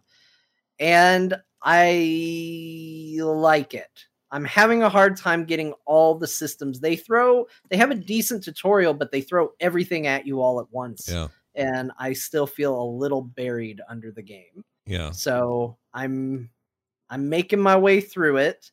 Uh Keep going. It'll it'll Yeah. uh, you'll find your I I found my jam immediately, but I think you'll find you'll find your uh your it'll click for you. I'm sure of it. Yeah.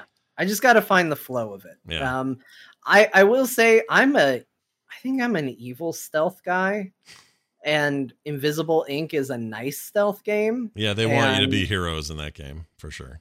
Yeah. That's not me. I am a cut the guy's throat so that he does not get back up and there's no chance of finding you, which is probably why I find The Last of Us 2 so satisfying. You might no really yeah. for pin the guy down for a little bit. Yeah, you uh, you you might really like Desperados then cuz it is it is like it, there's nothing quite like getting up behind a dude and knifing him right in the neck. It's great.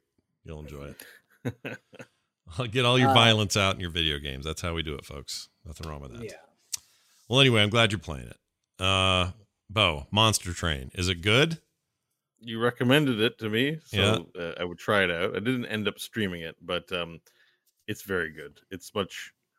There's some stuff about it I wish were different, but it is definitely more engaging than Slay the Spire. Mm-hmm. It's basically yeah, the same sure. game, except instead of lots of levels, there's only nine, which is the part I hate. I wish it was a little longer. But there's a lot of variety, and it's super fun. Yeah. Way to pass the time. Can you Uh, expl- the- can you explain the parts about it? I, I I have it now, and I haven't played it much. I played a little, but I, how how does the um? There's a, like a the thing where you buy minions or whatever, and they kind of act like uh I don't know, like tower defense almost. Like Well, they're like minions in Magic the Gathering. I mean, basically, um, you know, in Slay the Spire, you don't really play creatures, right? You're the dude, and then you play spells at things. Mhm. So this one has the you're you can play dudes onto the battlefield. Uh, space is limited, and there's basically it's tower defense in the sense that they move to the top of the train, and you set up your minions to defend. But it doesn't feel like it's it's only three levels. There's no there's no tower defense mechanics, so to speak. It's just lanes basically. Um, so, and then you know at the end of your turn, we hit end turn, their combat resolves. Uh, Actually, it adds an extra dimension and layer to a game like Slay the Spire that probably these games should have more of in the future. yeah, Like Hearthstone, Hearthstone, the roguelike uh, deals with Hearthstone, you know, are like that. You play creatures in the battlefield and they battle. It's it's pretty much that. Mhm. Um, but it's kind of cool because you guys play you play the the denizens of hell, I guess, and you're fighting the angels because they're jerks. yeah, of course. Uh, and that's Sure. pretty much Like it. But do. it's a cool aesthetic. It's a nice, it's a neat take. It's like a Diablo TCG uh, game, but weird because it's on a train for some reason. yeah, And and uh, I really enjoy it. Um, it's it's I recommend if you have it, then you want to play a game like Slay the Spire, but want to have a new experience. This is definitely a winner. that's what I'm getting out of Griftlands. But I wish I, I wish uh, Monster Train didn't look. I don't like the art style. I'll just say it. I wish I liked the art style of Monster Train. It's, I mean, it's better than Slay the Spire. Oh, yeah, a lot better. what You mean? yeah, it just looks Yeah. like I don't know. It's like my seventh grade stoner buddies drew it. I don't know why. Hmm. It's a weird thing to say, but it's just not. yeah, no, not my sure, I get it. Uh, I, I wouldn't, I wouldn't rave about the art either in it, but it's it's miles better than Slay the Spire. Yeah, I think that's why Griftlands, which you know, most of the Klei games have, have borrowed from their all their games kind of share a similar art style of art people who de- define the art style of their games. Griftlands looks like one of those, but man, it looks good. That is such a good looking game, Hmm. and I'm really enjoying that one as well. It's a good time for deck builders, I think. Uh, Divinity Two going. good with uh, friends. I, I haven't been able to be in the last two sessions, but how's it going? We haven't got too far. Last, uh, so we're in Driftwood. We're in Act Two now. Uh, Mhm. Pubis is doing fine. good. Uh, Pubis Van, what is it? Uh, Pubis Van Choderchuck or something Choder like that? He's doing good. Choderchuck or whatever I called him. I can't Yeah, So remember. he's doing good. And he's still shooting his arrows. Yeah. And we're all at the bar. Right now, we're at the bar in Driftwood. We did the arena, and I think we had to do the battle over like six times. oh no. And it was really boring because I'm the tank. So all I do is like heal and and and do stuff. But because you have to wear a blindfold for one of those matches, I had to take my helmet off, and I had tyrant armor, so I was cursed and couldn't move the entire time. Oh so no. the battle that we kept having to do over my character's moves was to stand in place. And because we were blinded and no range, I heal myself. So I literally did that for four hours. It yeah, pro- that blindfold fight's uh, pretty rough. Yeah, I just needed to ha- I have to get rid of that tyrant armor, man. It's actually annoying. Yeah. It's Did the you? one you get from Braccus Rex in Act One, and you have to wear all of it. If you only wear part of it, it curses you. Right.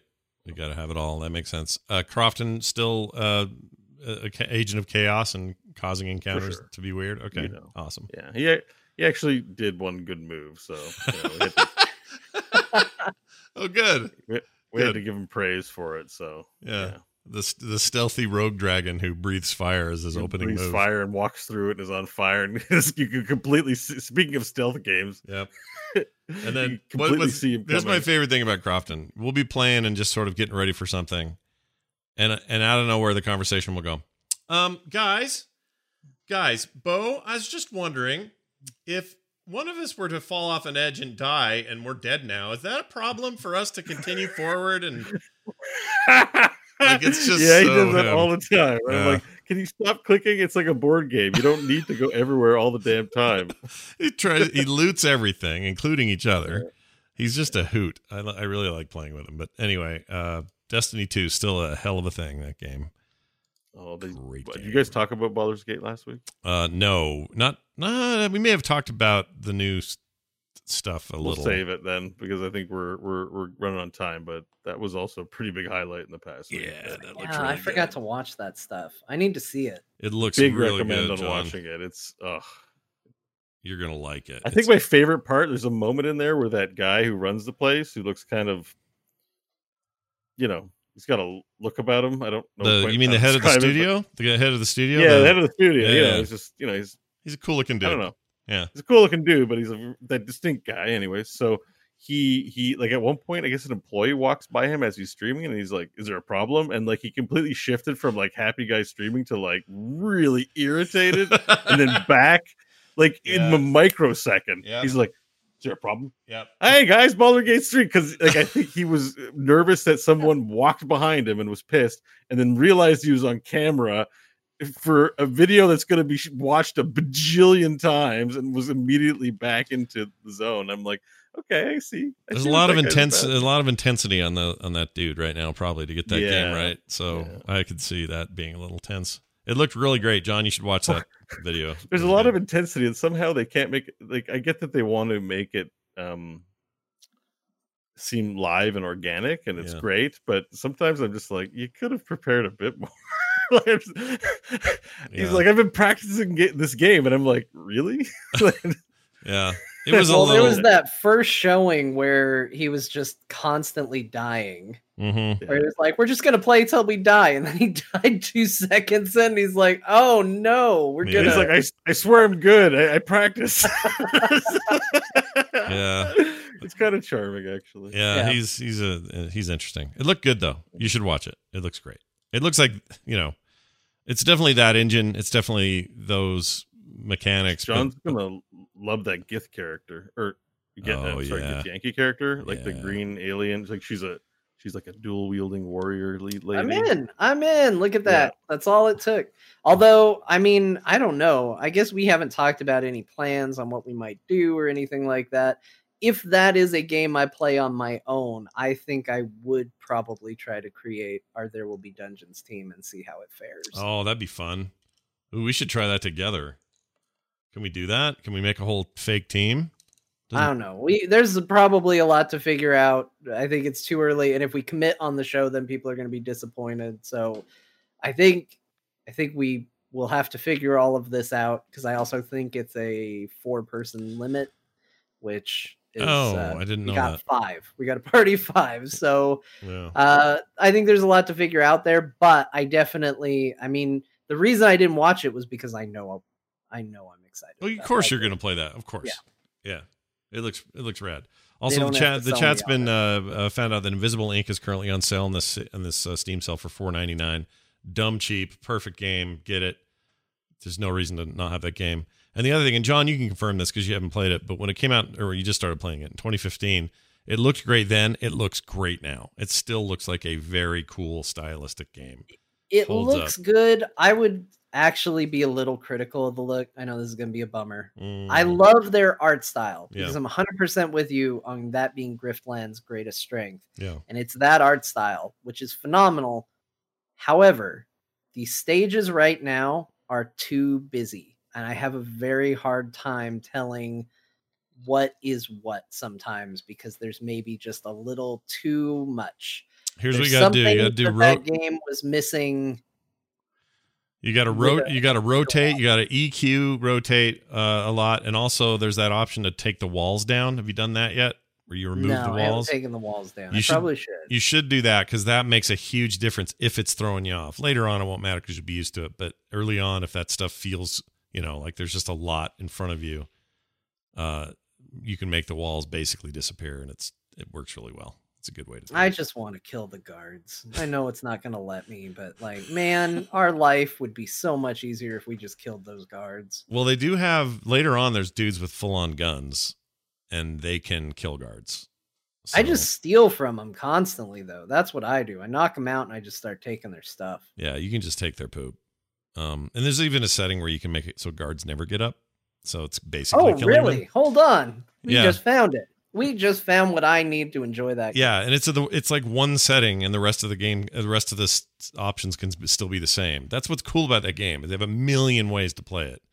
Kind of like you're, uh, kind of like you're yeah. talking about with Last of Us Two, a little bit with difficulty. Oh yeah, people uh, dive into that menu because it's crazy, and it was the same thing with XCOM 2. Actually, uh, all I needed for XCOM 2 from me when that game first came out, not liking it to it being one of my favorite games to play, was just there's one little tweak in advanced settings where you can double any timers for the stage. As soon Oh, as I did that, good. love that game because Yep. I I play too slow and methodical for what that game wanted Same. and I didn't like it. I was like, well, this game wants me to play in a way that I don't find fun, so I guess I don't like this game. I hate Found timers. that game was perfect. I hate timers, and I also never get achievements that are time based. I never get them unless there's a, an achievement for something taking way too long. I might get that, but I I much rather take my time. And stealth games that have a timer can bite me right in the hole. I don't like that. All right. Uh, well, there you go. Lots of games, lots of fun, good stuff all around. Great recommendations. A quick email now. That's a good question. Here it is. This is uh came to us on the site frogpants.com slash core. This is about Deep Rock Galactic. Comes in from Sierra X, who says, Hey fellow space dwarves, I'm a recent subscriber and patron, and wanted to let you know that I'm often playing DRG at night on my own. If you ever need an extra miner, it would be my honor if you considered inviting me. I figured it's a, sh- a shot in the dark, but I'll try anyway. Rock and stone, brothers. See you in the mines. Rock and Stone. Rock and Stone. Actually meant to play a bunch of that this week and just got busy, but still an amazing game. And um, we'll look for you, dude. I don't know if you're on any of our friends list, but yeah, we're I'm always down for. Still feel like I haven't scratched uh, all the secrets of that game yet, and yet I've put in a ton of hours. Yeah, Yeah, there's they plenty put, to they do. just put more in. Like that's the crazy thing. Every time they do one of their big patches, it's like, yeah, we just added this stuff to the biome Yep. because just because. uh, here's other secondary objectives, and Actually, all their DLC stuff is on sale as part of the Steam sale. I don't know how Mm. interested any of you are in that, but I am. a I am. thing of note. I didn't know You they know had what? DLC. Wait, they have DLC? It's just skins. It's just skins. yeah, but I like were- skins. Skins are cool. But the problem with skins hold is that they the the internal skin system, like the the whatever they have for the unlock, is Yeah. so like there's so much investment in doing it that I feel cheap buying stuff because then like that's part of the progression. That's Mm. part of the reward system. So in buying that stuff, I feel like I'm short circuiting like part of what makes what drives me forward in the game. So Mm. I actually, and I'm usually a sucker for this stuff. I, and they're very cool looking, but I'm like, yeah, if, if I don't have to buy skins and get cool stuff for my dude, then I don't. I worry that I'm like, you know, just short circuiting the, the gameplay loop. And It's like So me when I- I bought I- a hundred loot boxes in Overwatch, and all of a sudden I didn't care about playing Overwatch anymore. yeah, yeah, exactly. That can happen. Yeah, you got to be careful. I'm looking at them now. These are good looking. Uh, it's this Future Corp stuff. Uh, dark or sorry, Dark Future Pack is pretty cool. How much are these? That's not too bad. Five ninety nine. I don't know. I consider it. They they described it as like a way because there's a lot of early backers, and they were like, if you'd like to continue supporting the company, they're selling skin packs. So, um, I don't know. It's it, it seems like it was intended for long term. People who've played the game long and need something fresh, and yeah. But I it's mean, like it's like these reviews. The reviews say things like first cosmetic pack I've ever bought for any video game. Don't care much about looking like Advent, but you really earned it. Thank you for all the hard work you keep putting into this game. The next guy says purchased on the sole purpose of supporting the developers. Also, the armor is pretty awesome, rock and stone. So there's a lot of even the comments are reflecting like I'm doing Yeah, this because like, it's like a Patreon thing or you know deal. Yeah way of doing it. So you're actually getting something for your support. That's cool. I like it. Yeah. Those guys have earned it. They're, it's a great game. Uh, worthy of your time, everybody. Go play it. All right. Uh, again, send us your messages. Go to frogpants.com slash core and uh, let us know what you think, how you're feeling. Did you play any of these games we talked about? Do you have any qualms with what we've said? We're open to your comments. So go over there and send those in. It's going to do it for the show. A reminder that we support ourselves here on the show by a Patreon. And by that, I mean head on over. Patreon.com slash core show is where it's at. Lots of great rewards. You get bonus content for every episode each week, uh, including today's. So if you want more information on how to get all that, check it out. It's all in uh, plain English at patreon.com slash core show. If you don't speak English, you can translate it to your language of choice. All right. I think that's it. John, any final words before we go? Anything you want to say that'll blow people's minds? Yeah, chat room's really sad that we did a whole episode without talking about Animal Crossing. So hey, they're gonna do a free update in Animal Crossing where you can swim now. Yeah, There you can you get out and you can jump off your dock. I saw in this video. That looked cool. Yeah. So So yes, there you go. summer We talked about it. summer event. Plus, John made bank on his uh, on his turnips today, which is exciting. I exciting. did. I made five million bells today. Yeah. Almost. That's pretty good, and I'm still playing it every day. But it's a it's a constant in my life now. So bringing it up on a show seems dumb because I play it all the time. Uh, Bo's still not playing it, so he's probably sick of us talking about it anyway. I would be. Uh, well, uh, I mean, I'm not sick of you talking about it, but I, I don't. I don't play it. Yeah, he's got no interest. Uh, Bo, from Pretty you, any any groundbreaking uh, words of wisdom or, or thoughts or feelings or philosophies you'd like to share with us before we go? No, just remember that no matter how differently and upset you feel about someone, that they're a person too. Yeah. we all need to start treating each other with compassion and kindness. I like that a lot. That's a great way to end things here on the show. Core's about being happy and video games. All right. Thanks everybody for watching. Thanks for listening. Thanks for being here and thanks for your support. We'll see you next week.